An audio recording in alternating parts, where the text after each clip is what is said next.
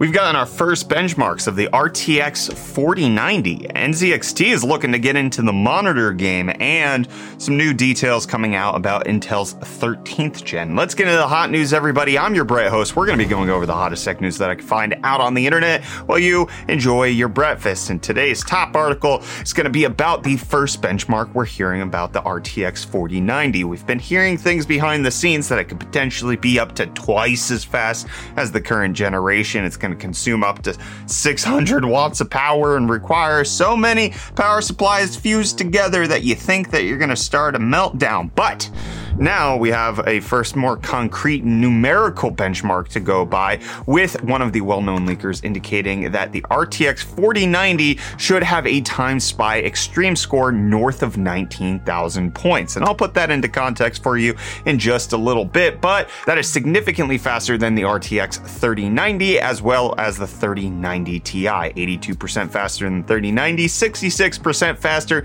than the 3090 Ti. But it's a bit more than that, okay? The RTX 4090 is supposed to have 52% more CUDA cores than the 3090 Ti, so that helps to explain some of it. But that time spy extreme score is really important because the numbers that everybody's quoting for this are the fastest scores in the world. Yes, liquid nitrogen cooled RTX 3090 Ti's are what they're pulling the numbers for that are actually being compared to the 4090. So that's 66% faster. That's compared to this top number one score in the world of a 2.8 gigahertz 3090 Ti that has been LN2 cooled. So obviously that is a large jump to be able to go up that high versus the 3090 Ti when it's pushed to its extremes. It does look like based on these preliminary benchmarks that Nvidia is having a big generational jump coming on their hands, whether or not that's strictly from power pushing through the GPU or it's because of architectural improvements and performance per watt gains and things that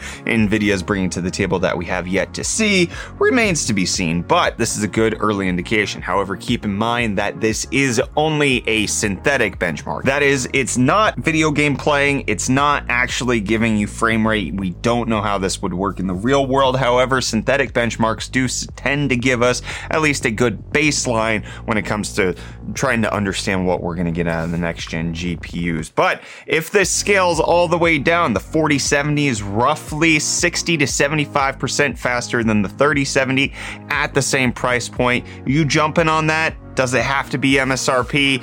hit me up with your thoughts on it down below in the comments. But you know what else is also going to be fast like the 4090? Today's video sponsor. Today's episode of Hot News is sponsored by NordPass. My friends, managing your passwords can be a real burden sometimes, especially if you're trying to create unique, secure passwords for every different website that you're signed into. And that's where a password manager like NordPass can actually help you because it allows you to store your passwords in a secure way with a single master password with them. And you can log in faster on places without having to remember things with their autofill feature. Plus, they help you to generate secure passwords so that you're not just having to pull out the same password that you've used on 12 different websites already and adding exclamation point or period at the end of things because it requires a special character. NordPass syncs your credentials across six of your devices so that you don't need to type them in whenever you're on your phone or on your computer. This saves me a ton of time. Ever since I adopted a password manager for managing all of my passwords, it has made things so much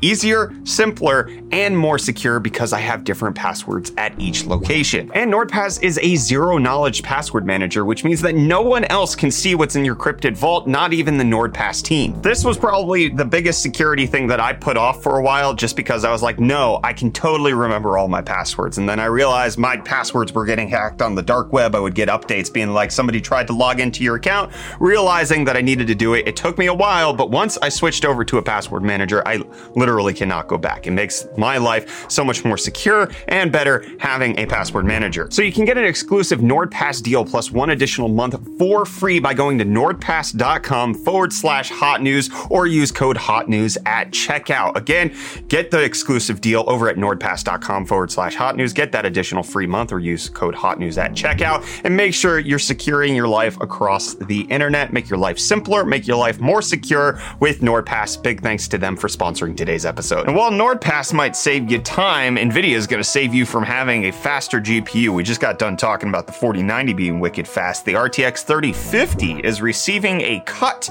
at least when it comes to the OEM version of that. That is the GPU that's going to be placed in things like Dell Optiplexes or HP pre-builds, the kind of cheap ones that you see on display in Costco. But it does appear like these new GPUs are going to be having 11% fewer CUDA cores and a 2% reduction in core clock speeds, making them a worse GPU overall. This is not the first time that NVIDIA has done this with GPUs. We've seen NVIDIA mangle the GT 1030 with GDDR5, then DDR4, and the 1060 had like eight different versions that came out, all with varying setups because they need to get rid of the dies that they're producing, and some are weaker than others. And so this is just an easy way to do it. Call it the same thing, don't disclose it to your customers, and bingo boingo. You just have to wonder why your GPU is slightly slower than everybody else's, especially you since you still have an RTX 3050. Deal with it. Just like you're gonna have to deal with crypto stonks because oh boy,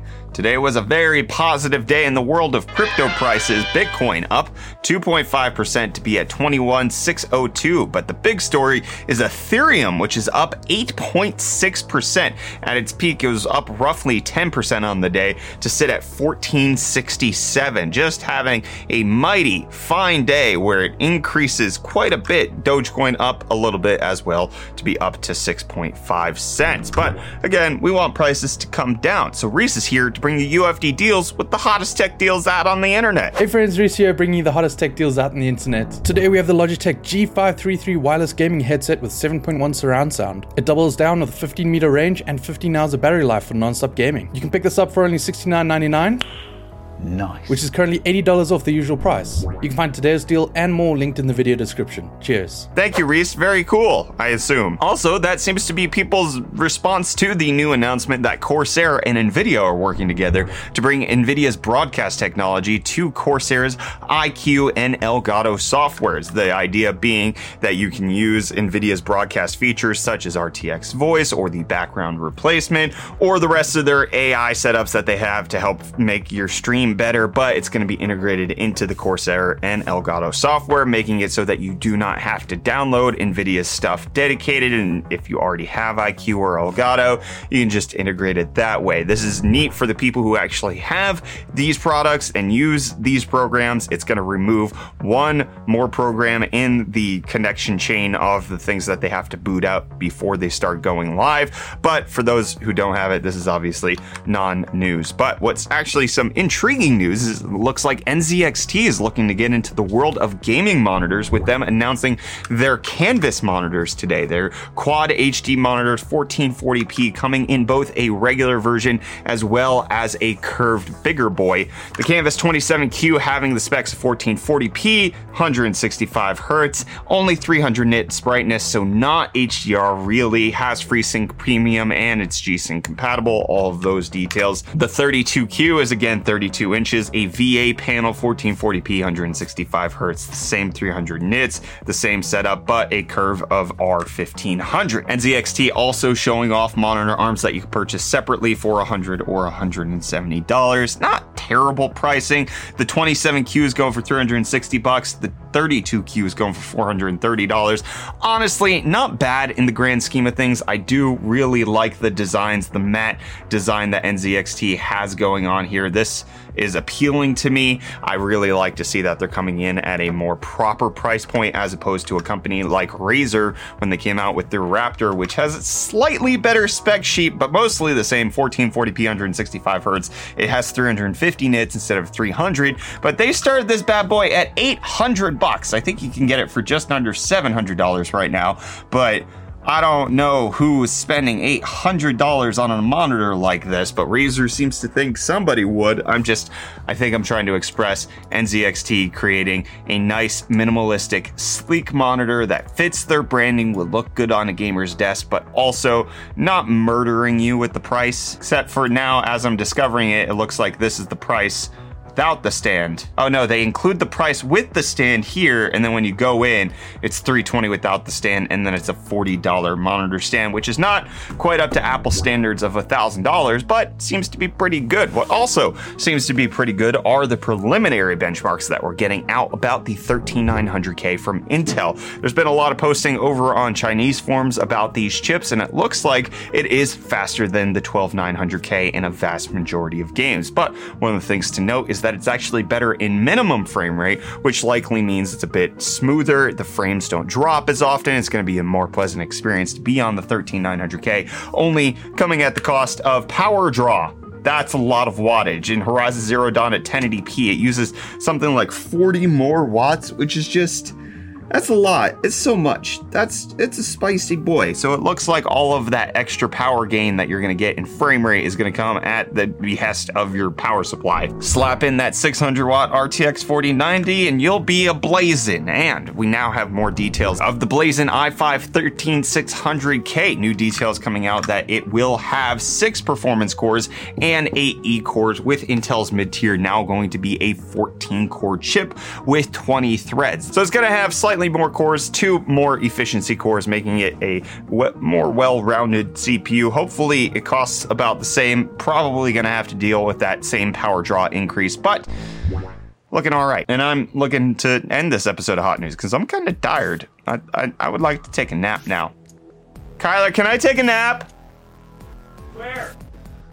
Uh, somewhere. It depends where. On the couch? Okay. Thank you.